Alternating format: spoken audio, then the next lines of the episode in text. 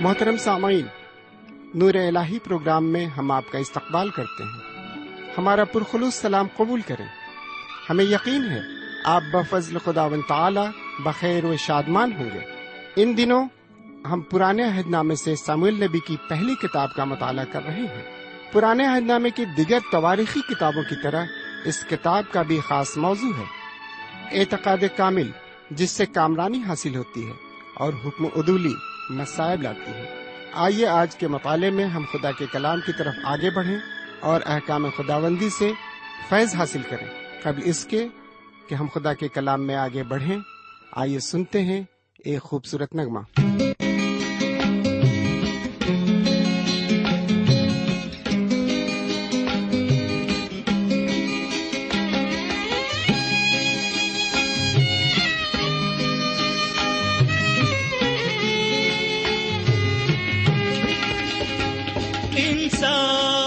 واسطے مسیح انسان بن گیا، انسان کے واسطے مسیح انسان بن گیا۔ بے شک زمین اور عرش کی وہ شان بن گیا، انسان کے واسطے مسیح انسان بن گیا۔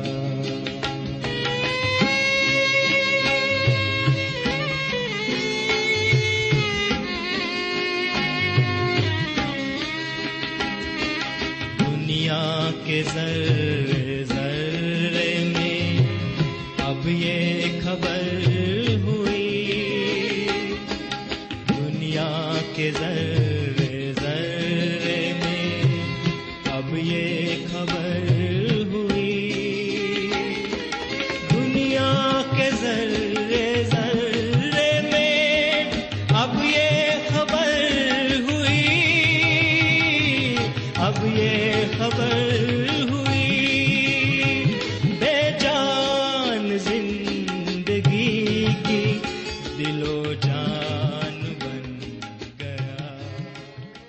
خدا کے کلام کو لے کر ایک بار پھر آپ کی خدمت میں حاضر ہوں، سلام قبول فرمائیے۔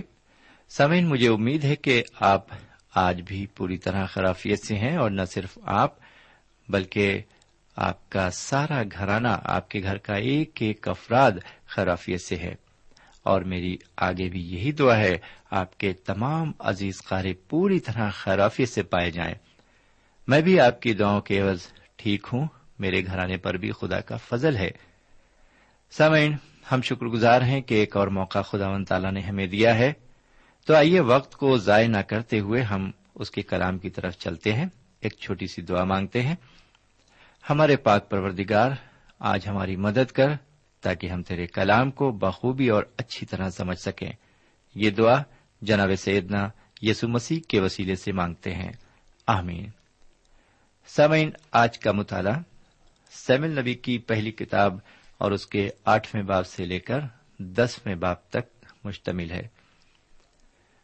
اس باب میں ہم دیکھیں گے کہ بنی اسرائیل ایک بار پھر خداوند تعالیٰ کو رد کرتے ہوئے ایک بادشاہ کی مانگ کرتے ہیں جو اوروں کی طرح ان پر حکومت کرے۔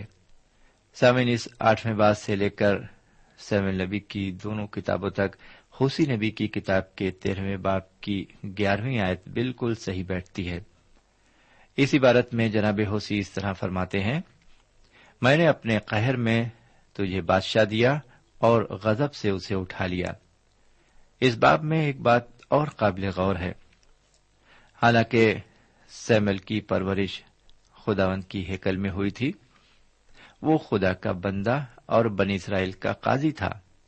اس نے ہیکل میں ایلی کے بیٹوں کی بد کرداری اور ان کا انجام دیکھا تھا، لیکن یہاں اس باب میں آپ دیکھیں گے کہ سموئیل نے اپنے لڑکوں کو صحیح تربیت دی یا نہیں۔ سموئیل نبی نے اپنے دونوں لڑکوں کو قاضی مقرر کیا، حالانکہ یہ دونوں ہی اس عہدے کے لیے نااہل تھے، ان میں کوئی لیاقت نہیں تھی۔ سموئیل نبی نے انہیں قاضی مقرر کر کے بڑی غلطی کی۔ جناب سموئیل ایک بڑے نبی، ایک عظیم قاضی اور خدا کے بندے تھے، لیکن وہ ایک ناکام باپ تھے، جس طرح جناب ایلی بھی ایک ناکام باپ تھے۔ اب میں آپ کی خدمت میں 8 باب کو رکھتا ہوں۔ اس باب کی ابتدائی 3 آیتوں میں ہم دیکھتے ہیں کہ سموئیل نبی بڈھے ہو گئے ہیں، ان کے 2 لڑکے ہیں جن کا نام یوایل اور ابیا ہے، اور یوایل پہلوٹھا ہے۔ ان دونوں لڑکوں کو جناب سموئیل نے قاضی مقرر کیا۔ یہ دونوں بیر سبا کے قاضی تھے، انہوں نے اپنے باپ کی راہ اختیار نہیں کی اور ناراستی کی راہ اختیار کی۔ وہ زر کمانے کی ہوس میں رشوت لیتے اور انصاف کا خون کرتے تھے۔ یہ دونوں ہی لوگوں کے ساتھ ناانصافی کرتے تھے۔ میرے بھائی، یہ کوئی نئی اور تعجب خیز بات نہیں ہے، آج بھی لوگوں کے ساتھ عدل و انصاف نہیں ہوتا ہے۔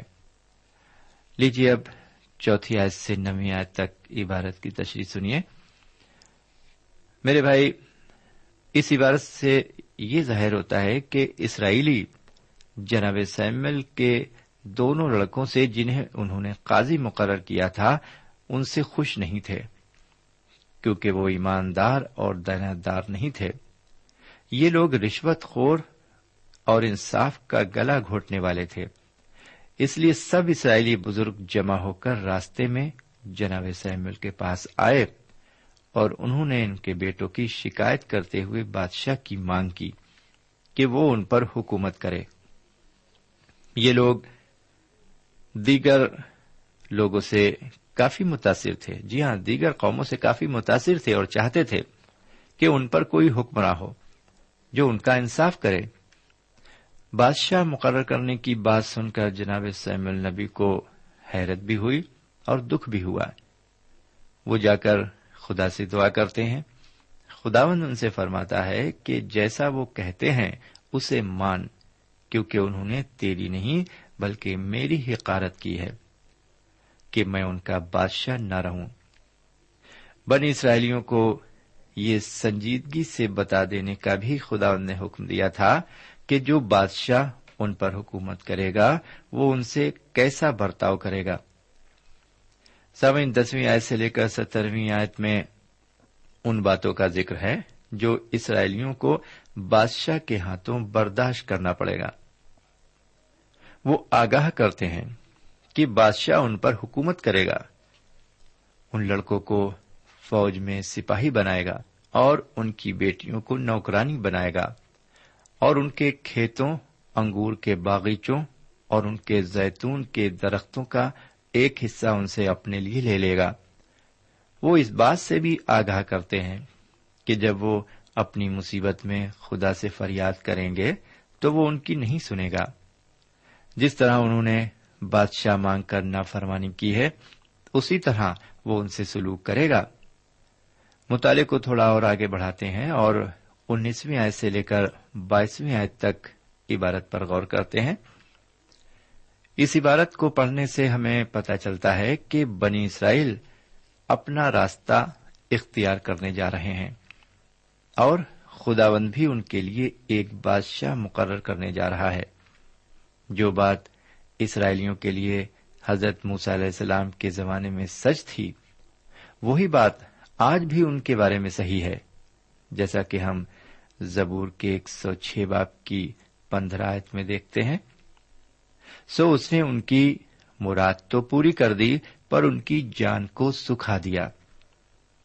خداوند تعالیٰ بنی اسرائیل کی مراد تو پوری کر دے گا، ان کے لیے ایک بادشاہ بھی مقرر کر دے گا، لیکن یہ ان کے لیے فائدے مند نہیں ہوگا۔ وہ اپنی قوم کی رہنمائی نبیوں کے ذریعے دوسری طرح سے کرے گا، اور یہ نبی خدا ان کے کلام کو بادشاہ تک پہنچائیں گے۔ بادشاہ کا یہ کام ہوگا کہ نبیوں کے ذریعے دیے گئے پیغام پر عمل کرے یا پھر اسے رد کر دے۔ سامعین، کیا ہماری بھی حالت بنی اسرائیلیوں کی طرح تو نہیں ہے؟ کہیں ہم بھی کوئی ایسی مراد خداوند تعالیٰ کے سامنے تو نہیں رکھتے جو اس کی مرضی کے خلاف ہو؟ میرے پیارے بھائی بہن اور میرے پیارے بزرگ، وہ چاہتا ہے کہ ہم صرف اس کے وفادار اور ایماندار رہیں، اسی میں ہماری سلامتی اور خوشنودی ہے۔ بہرکیف آئیے ذرا سموئیل نبی کی پہلی کتاب کے 9 باب پر بھی نظر ڈالیں۔ سامعین، اس باب میں آپ دیکھیں گے کہ یہاں سے واقعات ایک نیا موڑ لیتے ہیں۔ پہلے باب سے لے کر 8ویں باب تک ہم نے سموئیل کے بارے میں مطالعہ کیا، لیکن اب ہم دوسری شخصیت جس کا نام ساؤل ہے اس کے بارے میں مطالعہ کریں گے۔ جیسا کہ بنی اسرائیلیوں نے جناب سموئیل سے ایک بادشاہ کی مانگ کی تھی جو ان پر حکومت کرے اور ان کا انصاف کرے، اس لیے ساؤل کو بادشاہ ہونے کے لیے چنا جاتا ہے۔ اس کے بعد وہ بادشاہ بننے کے لیے مسح کیا جاتا ہے۔ اس سے قبل کہ وہ حکومت کی باغ ڈور سنبھالے اور تخت نشین ہو، میں آپ کو یہ بتانا چاہوں گا کہ ساؤل کا چناؤ خداوند تعالیٰ نے کیا۔ اس کا چناؤ کس طرح ہوا، آئیے اس کی تفصیل کتاب مقدس کی روشنی میں دیکھیں۔ میں سب سے پہلے آپ کی خدمت میں ایک عبارت رکھنا چاہوں گا۔ جی ہاں، یہ عبارت 9ویں باب کی پہلی آیت سے لے کر 3ری آیت تک ہے اور ساؤل کے نسب نامے کے بارے میں بیان کرتی ہے۔ سامعین، ہم اس کی تشریح دیکھیں گے۔ ہم دیکھتے ہیں کہ ساؤل کے والد محترم کا نام قیس تھا۔ قیس، اس کا تعلق بنیامین کے قبیلے سے تھا۔ آپ کو یاد ہوگا کہ حضرت یاقوب کے 12 بیٹے تھے اور ان 12 بیٹوں میں سے سب سے چھوٹے بیٹے کا نام بنیامین تھا۔ انہی کے ناموں پر قبیلوں کے نام رکھے گئے ہیں۔ بنیامین اپنے باپ یعقوب کے چھوٹے بیٹے ہونے کے ساتھ ساتھ ان کے دلارے بھی تھے۔ ان کی ماں کا انتقال ان کی پیدائش کے وقت ہی ہو گیا تھا۔ جب وہ اپنے بیٹی کی پیدائش کے وقت دم توڑ رہی تھی، انہوں نے اس کا نام بنونی رکھا۔ میرے بھائی، اس کے نام کا مطلب ہے تکلیف دینے والا بیٹا۔ جی ہاں، انگریزی میں اسے صناف سورو کہتے ہیں۔ سامعین، اگر ہم خدا کی کتاب کا مطالعہ کریں تو ہم دیکھیں گے کہ اس قبیلے نے خداوند تعالیٰ کے خلاف ایک عظیم گناہ کیا، جس کی وجہ سے یہ قبیلہ کاٹ دیا گیا اور اس چھوٹے سے قبیلے سے پہلا بادشاہ چنا گیا۔ سامعین، ساؤل بہت ہی خوبصورت تھا۔ اس کے مقابلے میں سارے بنی اسرائیل میں کوئی بھی دوسرا خوبصورت انسان نہیں تھا۔ وہ ایسا قداور تھا کہ لوگ اس کے کندھے تک آتے تھے۔ دیکھنے میں تو ساؤل ایک بادشاہ کی طرح معلوم ہوتا تھا، لیکن وہ دل کا بادشاہ نہیں تھا۔ لوگوں نے اس کے باہری دکھاوے کی وجہ سے بادشاہ چنا اسے، ورنہ اس کے کردار میں ایسی کوئی غیر معمولی بات نہیں تھی کہ وہ بادشاہ بنایا جائے۔ بہرکیف بنی اسرائیل ایک بادشاہ چاہتے تھے جو ان پر حکمرانی کرے، اس لیے ان کا من پسند بادشاہ ساؤل بمشکل مل گیا۔ اب مطالعے کو آگے بڑھاتے ہیں۔ 8ویں آیت پر ہم آتے ہیں، 4تھی آیت سے 8ویں آیت تک۔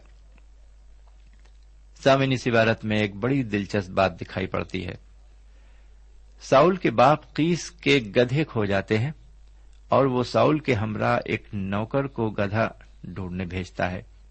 وہ دونوں افرائیم کے کوہستانی ملک اور سلیسا کی سرزمین سے تو گزرے مگر گدھوں کو نہ پایا۔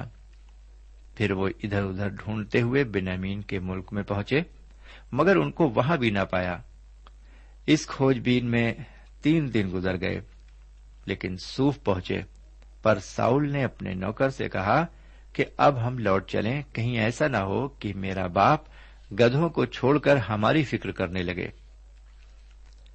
سامعین، 6ٹھی آیت سے لے کر 8ویں آیت تک عبارت کو پڑھنے سے ایسا معلوم ہوتا ہے کہ یہاں خداوند کی روح اپنا کام کر رہی ہے۔ نوکر ساؤل کو ایک غیب بین کے بارے میں بتاتا ہے اور صلاح دیتا ہے کہ اس غیب بین سے جو مرد خدا ہے واپس لوٹنے سے پہلے مل کر گدھوں کے بارے میں معلومات حاصل کی جائے۔ کیا وہ دونوں اس غیب بین کے پاس گئے؟ انہوں نے گدھوں کے بارے میں معلوم کیا یا نہیں؟ آئیے ہم اسے آگے دیکھتے ہیں. سامعین, یہ شخص اپنے باپ کے گدھوں کو ڈھونڈتا ہوا اپنے نوکر کے ہمراہ صوف کے ملک میں پہنچا, اور وہاں سے اس نے واپس گھر لوٹنے کا مشورہ اپنے نوکر سے کیا. ساؤل کے نوکر نے اس سے کہا کہ واپس لوٹنے سے قبل یہ اچھا ہوگا کہ اس مرد خدا سے ملاقات کی جائے جو اسی شہر میں رہتا ہے, وہ غیب بین ہے, وہ گدھوں کے بارے میں ضرور بتا دے گا. سموئیل نبی کی پہلی کتاب کے 9 باب کی 9 آیت میں لکھا ہوا ہے, اگلے زمانے میں اسرائیلیوں میں جب کوئی خدا سے مشورہ کرنے جاتا تو یہ کہتا تھا کہ آؤ ہم غیبین کے پاس چلیں.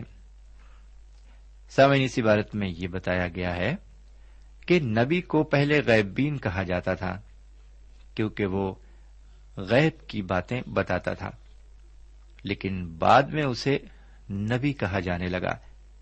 خداوند تعالیٰ اپنے چنے ہوئے لوگوں کو نبی کے لقب سے نوازنا چاہتا ہے جس کے ذریعے اس کے لوگ پکارے جائیں.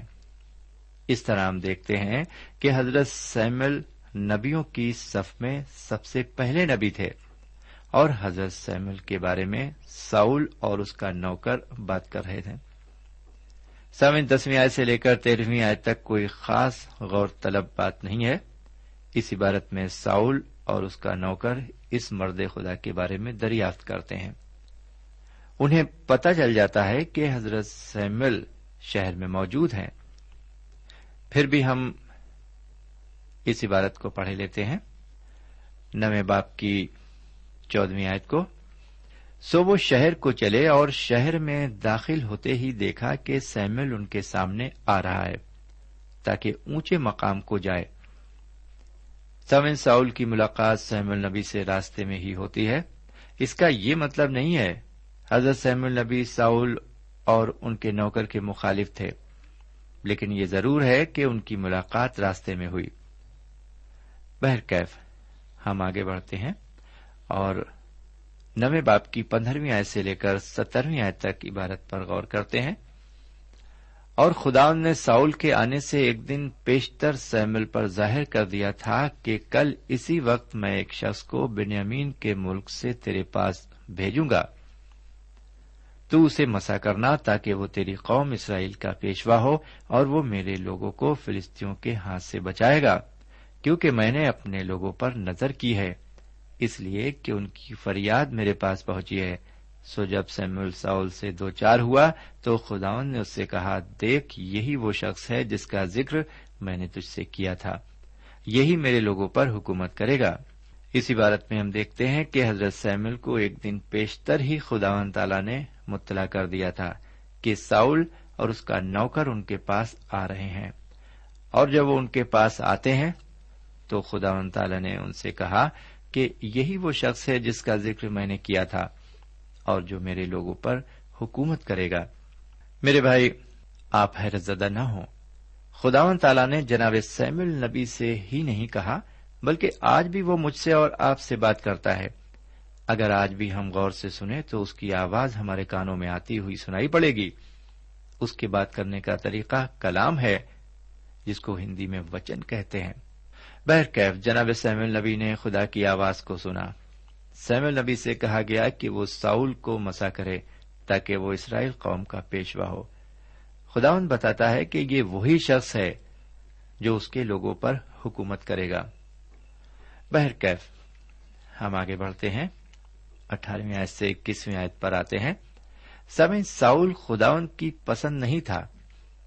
خدا نے بنی اسرائیل کو ان کی پسند کا بادشاہ دیا کیونکہ وہ جانتا تھا کہ وہ کیسا بادشاہ اپنے لیے چاہتے ہیں. انہوں نے جب ساؤل کو دیکھا تو وہ انہیں بادشاہ کی طرح دکھائی دیا کیونکہ وہ قداور اور خوبصورت تھا, اور جب بنی اسرائیلیوں نے ایک حکمراں طلب کیا تو خداوند نے ان کی التجا کو قبول کر لیا. سامعین, جب ساؤل جناب سموئیل سے ملا تو انہوں نے اس کی دل جمعی کی. ساؤل کہتا ہے, کیا میں بنیامینی اسرائیل کے سب سے چھوٹے قبیلے کا نہیں, اور کیا میرا گھرانہ اس قبیلے کا سب سے چھوٹا گھرانہ نہیں؟ یہاں ہم دیکھتے ہیں کہ ساؤل کے بات کرنے کا لب و لہجہ بالکل ویسا ہی ہے جیسا کہ جداؤن کا تھا, جداؤن نے بھی اسی طرح کہا تھا، اے مالک، میں کس طرح بنی اسرائیل کو بچاؤں؟ میرا گھرانہ منسی میں سب سے غریب ہے اور میں اپنے باپ کے گھر میں سب سے چھوٹا ہوں۔ بہرکیف اب آئیے ذرا تھوڑا اور آگے بڑھتے ہیں، 9 باب کی 22ویں آیت سے لے کر 27ویں آیت تک کی عبارت پر غور کرتے ہیں، یعنی اس کی تشریح پر۔ سامعین، 22ویں آیت کو پڑھنے سے یہ پتہ چلتا ہے کہ جناب سموئیل نے ساؤل کی مہمان نوازی کا بندوبست پہلے سے کر لیا تھا، کیونکہ خداوند نے ایک دن پہلے ہی اسرائیل پر حکمرانی کرنے والے شخص کو ان پر ظاہر کر دیا تھا۔ وہ ساؤل اور اس کے نوکر کو مہمان خانے میں لے جاتے ہیں اور صدر جگہ پر بٹھاتے ہیں۔ یہاں 30 بزرگ پہلے ہی سے موجود ہیں جنہیں سموئیل نبی نے دعوت دی تھی۔ 23ویں آیت میں یہ بیان کیا گیا ہے کہ جناب سموئیل نبی اس ٹکڑے کو لے آنے کے لیے باورچی کو حکم دیتے ہیں جو اس موقع کے لیے الگ رکھا گیا تھا۔ باورچی حکم کی تعمیل کرتا ہے اور ان کے اس ٹکڑے کو میں اس کے جو اس پر تھا لا کر جناب سموئیل کو دیتا ہے اور وہ اس کو ساؤل کے سامنے کھانے کے لیے رکھ دیتے ہیں۔ 25ویں آیت میں مرقوم ہے کہ ساؤل جناب سموئیل نبی کے ساتھ کھانا کھاتا ہے۔ اس کے بعد وہ شہر میں آتے ہیں۔ جناب سموئیل ساؤل کو چھت پر بلاتے ہیں اور کہتے ہیں کہ اٹھ، میں تجھے رخصت کروں۔ وہ چلتے ہیں اور جب شہر کے سرے کے اتار پر پہنچتے ہیں تو چلتے چلتے وہ ساؤل سے کہتے ہیں کہ اسے حکم دے کہ وہ آگے بڑھے، پر تو ابھی ٹھہرا رہے تاکہ تجھے خداوند کی بات بتاؤں۔ جناب سموئیل نبی نے ساؤل کو خدا کی کیا بات بتائی، یہ ہم آگے دیکھیں گے۔ سمجھ، ساؤل کی شخصیت ان عجیب و غریب شخصیتوں میں سے ایک ہے جس کا ذکر اکثر ہم کتاب مقدس میں پاتے ہیں۔ بلام کی شخصیت کی طرح ساؤل کی شخصیت اتنی الجھی ہوئی ہے کہ تشریح کرنا بڑا مشکل ہے۔ پرانے اور نئے عہد نامے میں بہت سے ایسے کردار ہیں جو کتاب مقدس کے ورقوں میں چلتے پھرتے دکھائی پڑتے ہیں۔ وہ جب ظاہر ہوتے ہیں تو ایسا معلوم ہوتا ہے کہ وہ اجالے میں ہیں، لیکن کوہرے کی مانند وہ پھر اندھیرے میں غائب ہو جاتے ہیں۔ اس طرح کی شخصیت ساؤل کی بھی ہے جو ابھرتی ہے اور پھر غائب ہو جاتی ہے۔ ہم آگے بڑھیں گے۔ اب ہم 10ویں باب پر آتے ہیں اور ہم پہلی آیت میں دیکھتے ہیں کہ جناب سموئیل نبی نے تیل کی کپی لی اور ساؤل کے سر پر انڈیل دی، یعنی اس نے تیل انڈیل کر اسے مسح کیا، اور اس طرح خداوند کے ممسوک کی انہوں نے عزت افزائی کی۔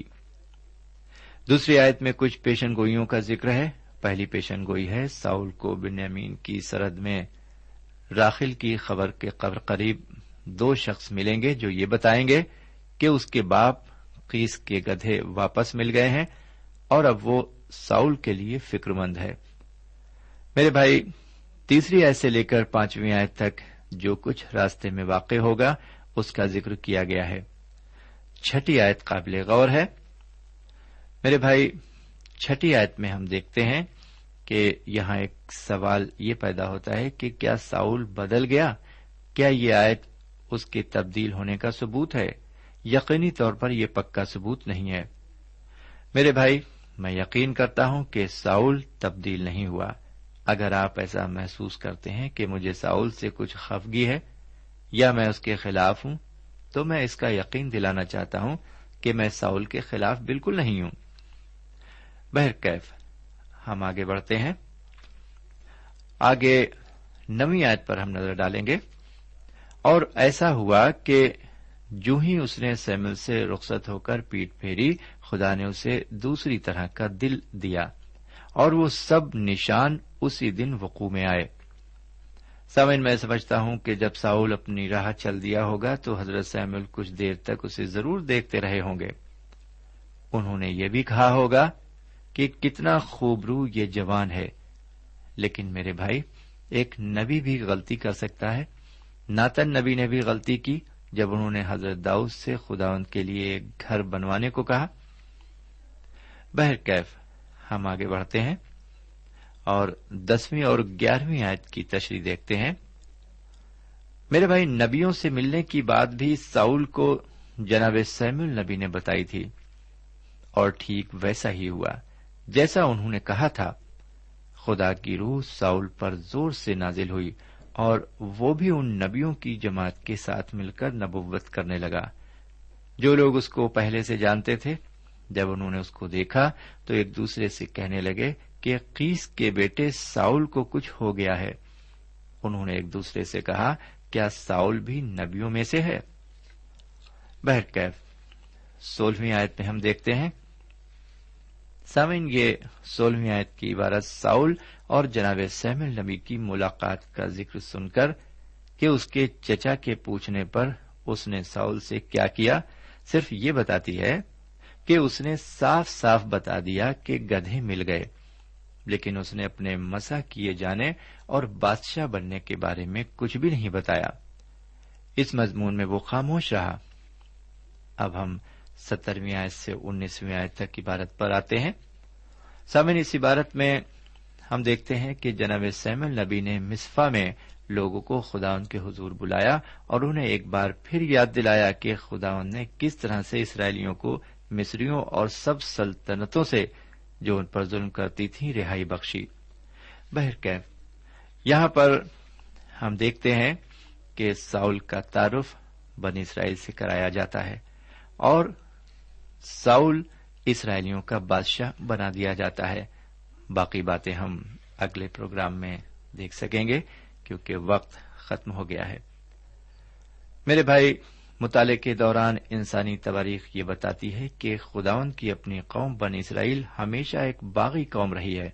اس نے ہمیشہ بغاوت کی اور خداوند تعالی کی نافرمانی کی اور بت پرستی کی طرف مائل ہوتی رہی، اس لیے اس قوم کو طرح طرح کی مصیبتیں اور پریشانیاں اٹھانی پڑیں۔ اب ہم یہیں پر آج کا مطالعہ ختم کرنا چاہتے ہیں۔ اگلے پروگرام میں خدا نے چاہا تو پھر حاضر ہوں گے، تب تک کے لیے اجازت دیجیے، خدا حافظ۔ سامعین، ابھی آپ پرانے عہد نامے سے سموئیل نبی کی پہلی کتاب کا مطالعہ کر رہے تھے۔ اس مطالعے سے آپ کو روحانی تقویت حاصل ہوئی ہوگی۔ ہمیں یقین ہے آپ اپنے تاثرات سے ہمیں ضرور نوازیں گے۔ ہم آپ کے خط کے منتظر رہیں گے۔ ہمارا پتہ ہے، programme Noor Ilahi, post box number 1575، Sialkot, Pakistan. پتہ ایک بار پھر سن لیں، programme Noor Ilahi, post box number 1575، Sialkot, Pakistan. اب آپ ہم سے ٹیلی فون اور ای میل سے بھی رابطہ قائم کر سکتے ہیں۔ ہمارا ٹیلی فون نمبر ہے 923-446-404-578، 923-446-404-578۔ ہمارا ای میل پتہ ہے naeem3949@hotmail.com، naeem3949@hotmail.com۔ ہمارے پروگرام کا وقت اب یہیں پر اختتام پذیر ہوتا ہے۔ اگلے پروگرام میں خدا کے کلام کے ساتھ پھر ملیں گے، تب تک کے لیے اجازت دیں، خدا حافظ۔